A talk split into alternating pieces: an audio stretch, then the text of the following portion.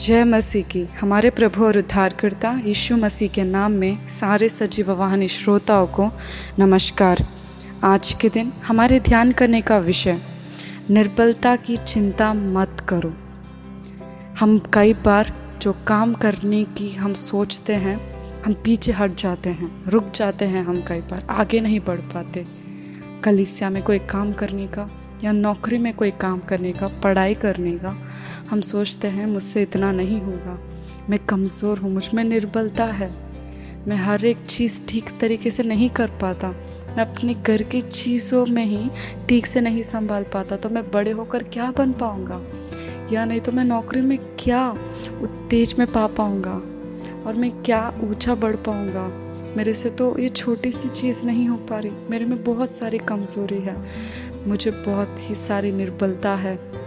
तो मेरे प्रिय और भाई बहनों, अगर आप कैसे सोच रहे हैं तो परमेश्वर बोल रहा है कि उस निर्बलता को परमेश्वर इस्तेमाल कर कर उसी निर्बलता में परमेश्वर का सामर्थ्य वो दिखाएगा।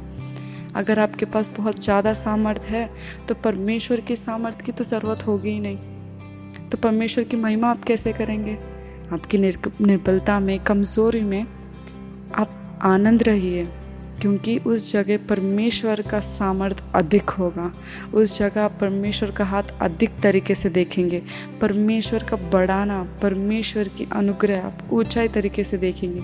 इसलिए पौलुस बोलता है, अगर हम देखें, पौलुस भी डर रहा था कि उसकी कमज़ोरी है, पर देखिए परमेश्वर ने क्या बोला उसे? दूसरा कुरंतियों का पुस्तक, बारह अध्याय, उसके नौ का पद में, पर उसने मुझसे कहा, मेरा अनुग्रह तेरे लिए बहुत है। क्योंकि मेरी सामर्थ्य निर्बलता में सिद्ध होती है। इसलिए मैं बड़े आनंद से अपनी निर्बलताओं पर घमंड करूँगा कि मसीह की सामर्थ्य मुझ पर छाया करती रहे। देखिए, आपके निर्बलताओं में, आपकी कमज़ोरी पर आप घमंड करिए। पता है क्यों? जहाँ आप नीचा होंगे, वही जगह पर आप परमेश्वर का हाथ बड़ा होता देखेंगे। अगर आपके पास पाँच रुपये की कमी है तो आप पाँच रुपये का चमत्कार प्राप्त कर पाएँगे। तो अगर आपके पास दस हज़ार की कमी है तो आप दस हज़ार की चमत्कार प्राप्त कर पाएँगे। इसका मतलब क्या है? जितनी कमी आपके पास है, उतना बड़ा हाथ आप प्राप्त कर पाएँगे, उतना बड़ा चमत्कार आप देख पाएँगे। तो आपकी कमज़ोरी के बारे में या आपकी निर्बलता के बारे में आप चिंता मत करिए। उस निर्बलता में परमेश्वर अपना अनुग्रह समंदर के लहरों से भी बढ़कर देगा।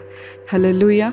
परमेश्वर इस वचन को आशीष दे और आप सभी को हर एक चीज़ में, जहाँ कहीं भी आप निर्बलता में या चिंता में पड़े हुए हैं, परमेश्वर अपनी अनुग्रह को लहरों की तरह बढ़ाकर, आपको ऊँचे स्तर पर खड़ा कर कर उसकी महिमा पाए आपके द्वारा।